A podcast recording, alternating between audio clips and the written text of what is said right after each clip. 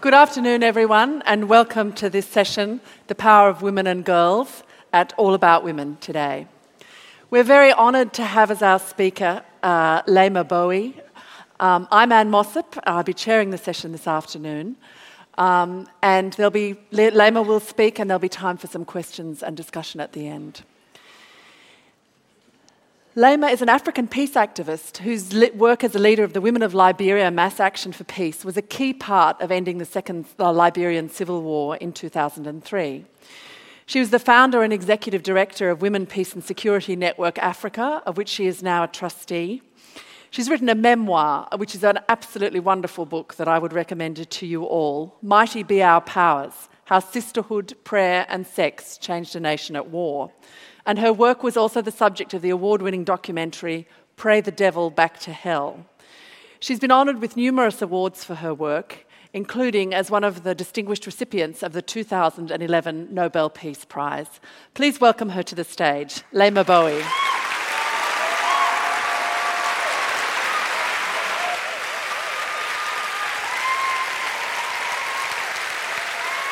Thank you.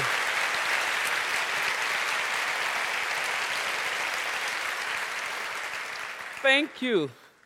It's truly an honor for me to be here in Australia. I, my partner Jay and I traveled 29 hours to get here. And midway in the flight, I said, Jay, if you weren't here, I'll be screaming hysterically, When will we reach? Because it was the longest flight. I usually pride myself in the fact that I jumped off a flight, put on a suit, looked pretty, and gave a speech. Honestly, and Australia won. I could not do any of those things yesterday. I'm really, really happy to be here today. I'm, I'm truly honored that you decided to invite me today's event all about women to talk about something that I'm passionate about the power of women and girls. I want to say thank you, and I want to recognize at this moment my Liberian community. If you're here, shout.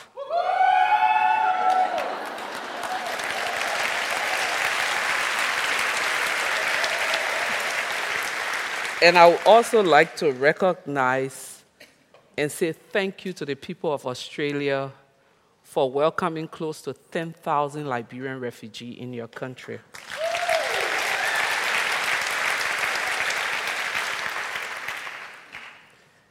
When we came, we thought we would probably see 10 or 20. When they told me 10,000, I said, wow, war has a way of spreading people out.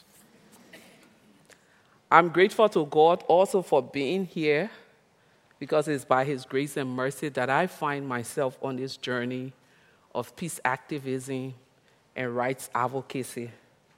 I tell people most times that there are many intelligent women out there.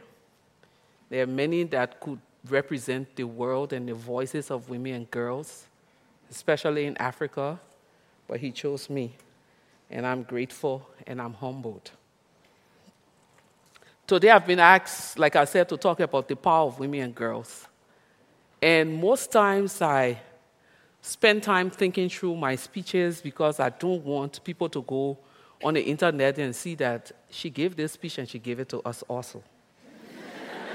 so it's a lot of work giving the rate that I speak, trying to be creative. But I also try to put practical examples in my speeches because it is in that way people who are so disconnected from some of the reality of my world can really come close to understanding what my world is.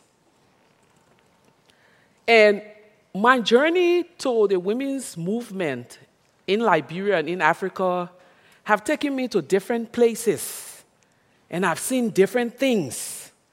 Some of those things have entertained me, and sometimes I've gotten angry, and other times I'm just silent. And for those who know me, when I'm silent, that's the moment of confusion. Because my mouth run, and before I try to catch it, it's gone. And so when I'm silent, my assistant Hafiza says she gets the jitter. What is she going to do next? Is she going to pull a gun?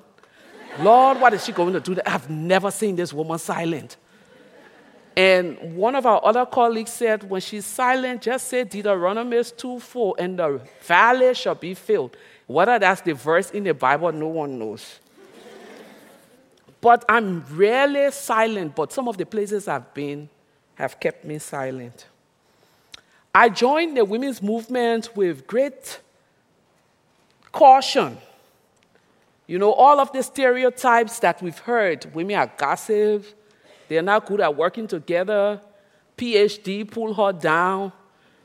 I actually cried when I was told that I'm going to work with a group of women. No, I can't, I can't, I can't. And then one woman pulled me aside and said, Stop that crap. you can, you have it in you. And I said, Really? She said, Yes. I know you can do a great job.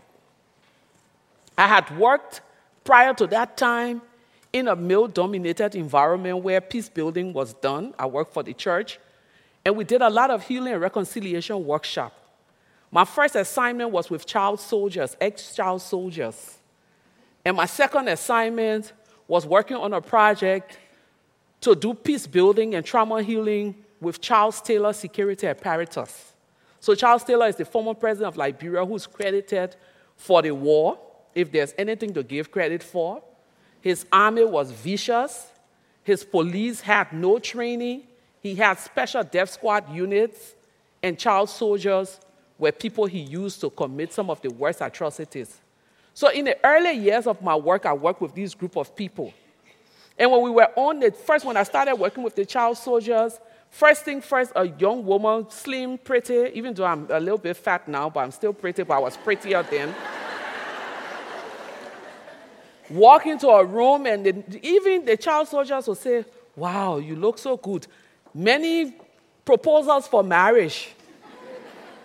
One was so keen on getting married to me that he will move the world, he will do this, he will do that. But the point I tried to make was that no one amongst those young people saw anything intelligent. What they saw was a woman, let alone anyone with power. And we'll talk about that later. Then I started working with the security apparatus, people who I thought knew a little bit more or had a little bit of intelligence. And I was the only female civilian on a team of civilian trainers. Every time I walk into the room, someone's phone is ringing, answer. Every time I walk into the room of security personnel, they either took me to be the caterer or the logistician. And then I, I, I always enjoy the moment where after lunch, when they've eaten, I will walk into the room, take the marker, stand by the flip chart board, and start lecturing. And then their mouths would drop open. Because for most of them, this, the, this was the first time they would see a woman training. I worked in that world, observed many things. But I never, as part of that world, I too was a part of not really paying attention to women and women's issue because I was so caught up in this male world. We went to northern Liberia to do a piece of job, and I was leading the team. That was one of my first trips as the head. So I had a driver, I had a staff of all men that I was commanding. But it would be the lesson for me that has accompanied me from 1999 up to this point. We got to that village and they found a house for me that was run by one of the local NGOs.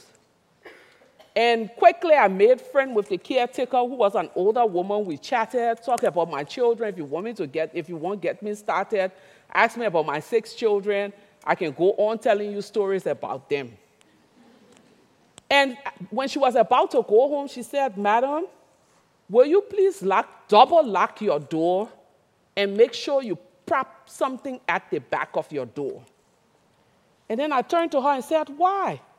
She said, Because my boss is a known rapist. He's known for forcing himself on women when they come to stay here. And in this community, the Liberians will understand he is known as the commander of Dirty Way. But in normal English, he was the commander of bad attitude. That made me, a light bulb went off in my head. And I decided I would observe the women and girls. Because this boss was the head of an humanitarian agency. And if he was a known rapist and a known um, sex predator, or whatever you want to call him, there must be a serious problem amongst the women. And that community was host to refugee women from Sierra Leone. So my eyes were wide open, observing this community. And the next morning, we saw this little girl. My driver is taking me to, to, to look at the room we'll do the training in. And she's standing changing five US dollars to Liberian dollar. And then my driver said, See her acting like she has so much money. And I said, Do you know her? He said, Yes, that's the thing I slept with last night. I said, Really? He said, Yes. I asked him, You're about 50 something going to 99. And that girl looks like she's no more than 15. And then he said to me, Boss lady, those are the ones that are correct. During the workshop, I would move around talking to refugee women, and the story was the same sex for relief. I left that community in a daze. Because for me, it would have been easier to see the men in the community exploit women rather than those who had gone in the name of doing good and humanitarian aid, exploiting young women and women. The question that kept playing on my mind, because that was not the first or second community that I would encounter, is there no end? Can women not do something to change this situation around? Why is it always violence and abuse and sex and sex and sexual abuse? Why is it always us? Why is this war being fought on our bodies? Those questions kept me awake many nights and many days. We went to another place to do a workshop and we asked for an example of nonviolent strategy to end a particular situation.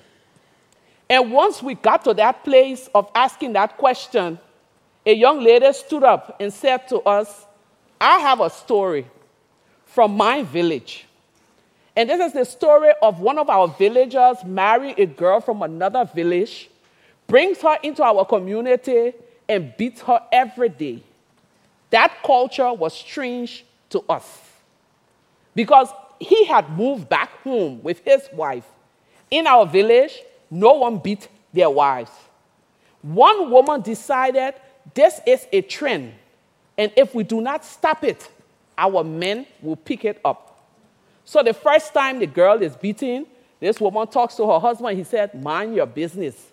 The second time, she called the women to a meeting, and the women said, That's a private issue. The third time this woman's leg is broken, this woman called the women together and said, We have to do something. It's going to be us next. They went to the men and said, The next time this happens, we will take action. Of course, they were toothless bulldogs. Of course, women are never taken seriously when anything they have to do or say.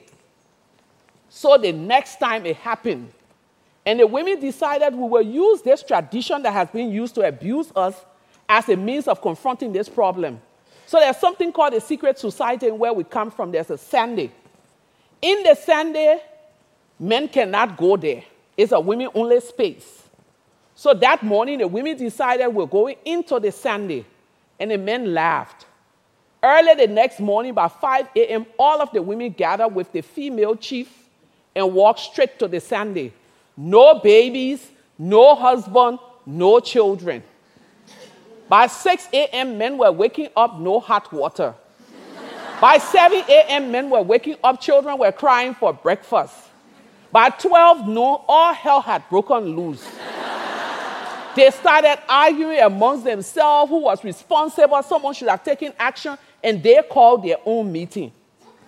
By evening time, they called the women and vowed that it would never happen again. When this girl told me this story, I was so excited that I used that story in every training for women, everywhere I went. But I played that story in my mind every day. And so at one point, I'm not looking at the abuse of women anymore from a hopeless perspective. But that story energized and rejuvenated me, and my imagination was running with me. Those were the days I did not own a computer, so my laptop was a notebook. I would scribble ideas in there, and I was looking into magazines to read stories of positive things that women were doing. And then we started working with this group of fantastic women, pastors' wives, and I'm using this story and that story becomes the revolution for the work that we were doing. In 2003, a group of us, five of us, just armed with our conviction, 10 US dollars, decided we would do something to change the situation in Liberia. I'm armed with that story. If those women could challenge the structure of patriarchy, if they could use a structure that had been used to abuse and oppress them as a tool for getting what they want, we too can do something. So we started this famous Women of Liberia Mass Action for Peace. But you see, when we started the Mass Action for Peace, just a few of us had read Gandhi, a few of us had read King, but the mass, the vast majority of the women had not read anything. And we stayed in, we started this protest. Every day, someone gave us one crazy idea, we took it with enthusiasm. But what was important was that as we gather in that space, each and every one of us as women begin to see the power that was within coming out. I did not know that I could stand up and talk down the Speaker of the Liberian Parliament. But when, that, when we gather as women, that power came from just the presence of women doing something to change their communities together. When I look at some of those women who are advocating and act, doing activism with us, I smile because two, three years before, they could not speak up. But these were the women in a rural community who was rising up one at a time, mobilizing women. And in three months, we had over 10,000 women in 15 locations in Liberia saying no to war. The power that we had seen in those women was something that we can never, I, I cannot describe. It's been exactly 10 years this April since we did that work to transform Liberia. Two months into our, our three months into our advocacy, a peace agreement was signed. The typical thing was that women should go back then, celebrate the peace, and go and sit down. We were not ready for that. we told ourselves we would constructively interfere in the politics of this nation. We were into disarmament, taking guns from the fighters. We were into different things. We were on the international community case, as we say in our local language, like white on rice. We will not give them their, we, could, we would not give them their peace. One of the days just before elections, we had done our analysis and we knew that the elections would sway in a way that would not be favorable to women if we didn't do special campaign to mobilize women to vote. I had gotten invited to speak at an international gathering of elections experts from the US and other parts of the world. And I told them this, these are the signs. And they said, well, we can't do anything. The money we have is 10 days for voters registration, and after 10 days, nothing. Five days into voters registration, 10 business districts, they could barely get women registered. The socialization of a lot of the Liberian women had been the politics was a male thing. The simply put, it is the people's thing, not our thing. So it was easy for them to work for peace, but they didn't see any power within themselves to change the political dynamics. We told ourselves if we sit again, we will lose out. It's time for us to harness our powers. We got up, gathered a team of 250 women, 25 in each session. Some other women's group took women to the other parts, rural community in Monrovia, 10 business district. We had less than five days.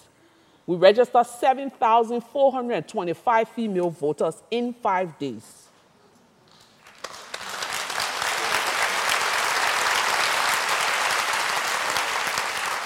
The group that went around the country did their own share. By the time we put together the number of registered voters, we had 50 plus one more women registered than men. That we made Africa's first female president is not rocket science.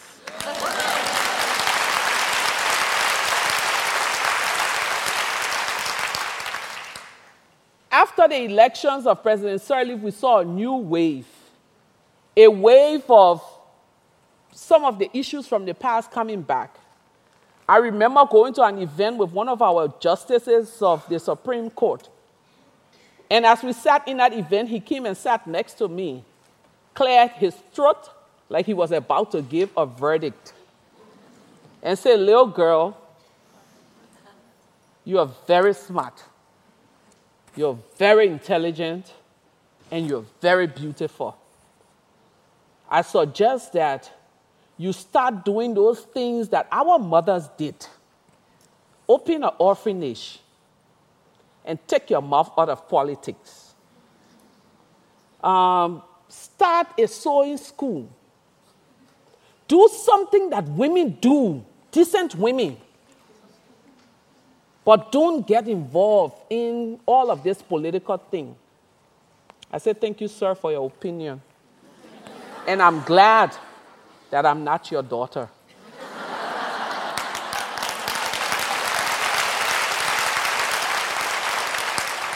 I changed my seat, but that energized me more to start a new revolution. A revolution of bringing young women ahead because, with that kind of mindset, we needed to do something to bring the young women on. In 2007, we started a new kind of work working with girls in something called the Girls Transformative Leadership Initiative. Going into communities and really just trying to get these young girls to see that deep down inside, there is some hidden power. That you do not have to be sitting up there in order to exploit your power. From 2007 till today is a journey that I've never regretted.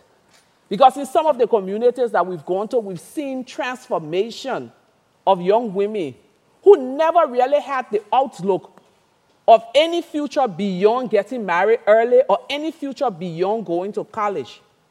There is a young student now, as part of our scholarship program, who is the first in her family to go to university. Her mother is in the village. Her brother came to town and he does odd jobs and he's married. So when she, we gave her a full four-year scholarship to go to university to become a professional nurse, she moved to town and moved in with her brother. A few months ago, she walked into my office and said, Madam Gbowee, I'm having problems. I need a place to stay. I said, Why do you need a place to stay? She said, First thing first, my brother is very upset that I've chosen to go to school rather than to get married. What the hell do you think you will achieve? No one in our family have ever gone to college, let alone you, the girl. So to really push his point and push her further to go back to the village, her mother bought a mattress that she used to sleep in the other room in his house. He and his wife seized the mattress. So she sleeps on a thin sheet of cloth on the bare floor. He will not give her money for transportation. Some days, no food, nothing. But the point is, your destiny is to go back to the village and get married. College is not your destiny. She stirred him down and said, If no one in our family did it, I am going to do it. Her resolve had brought us to, has brought us to the place where we found a lodging for her. She continues to go to school. But from community to community, we see girls resisting early marriage we see girls resisting the temptation of being prostitutes versus going back to school. It's happening one girl at a time. Each of these young women have realized that the power to transform my life first and to transform my community lies within me. And today I've come to Australia just to let all of us in this room know because you know, most times when you talk about these things, they seem so far away. Oh, this is Africa. Oh, these girls are suffering. Oh, it's so pathetic. I was in Texas once, and because I dress like this, sometimes people are fooled. You know? Especially young people, they tend to think, well, she's just an African. And what they've been taught in school, I'll tell you quickly something. I went to New Orleans as part of the Nobel thing. Everywhere I go to speak, I want to meet with children. So, Ninth Ward, New Orleans. And the first class came, there were about eight children between the ages of eight and nine. Miss Leymah, question Do your people sleep in beds? yes, we do. And then the next group came, Miss Leymah, do your people drive car? Yes, we do. So by the time the 15 and 16 years old came, the first person raised her hand, Miss Leymah, I said, For the record, I do not sleep in tree. I do not have a tiger for pet. I do not ride a donkey to work. I own an I own a SUV. And as you can see, I do not have a tail.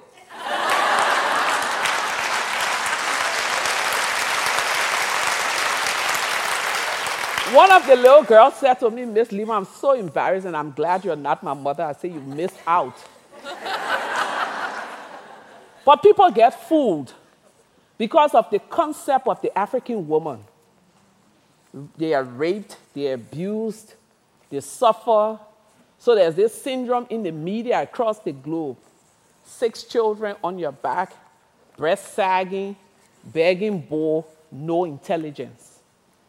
So I go to Texas, and this girl came to me and said, Miss Leymah, um, when you come to Texas or places like America, I'm sure you're amazed by the big buildings. I said, No, honey. I'm not amazed by the big buildings. I'm amazed by what is beneath the big buildings. That's what I've trained my eyes to see. The looming poverty, the single mother struggling to make things and meet, children in the streets. That's what I've trained my eyes to be amazed by and you sit in this audience, come to something called All About Women, and you're asking yourself, what can I do? It's easier to write a check, but what is not easier to do is to go back home and sit and say, where is my power? Is it in teaching a little Aborigine child to read? Is it in putting together something for some slum community here? Is it working with migrant community to understand the concept of women's rights since they've come to this big world and this great country? What is my purpose? Because each and every one of us in this room, as women, have that power in here. Somebody said once if Rosa Parks had thought twice about sitting on that bus, she would still be standing. What are you thinking about? What power do you have that the world is waiting to see explode that you're still sitting on? What power have you found that you are exploring? And some girl or some boy out there is waiting to encounter you so that they can reach out and find the best. You see, this woman standing here was not always a talkative. She was not always assertive. From an abused relationship, a single mother of many children, no self esteem, no self confidence. People, people, people who believe that even at your worst, you have that power in you as a woman, as a boy, as a girl to do something, stepped out held my hand, and I stand tall today. I'm on a journey, a journey to work with young people and women across Africa, in Europe, America, Asia, and wherever I'm needed. That journey is to help all of us see that with our power, as women and girls specifically, we can turn this upside down world upright. Thank you.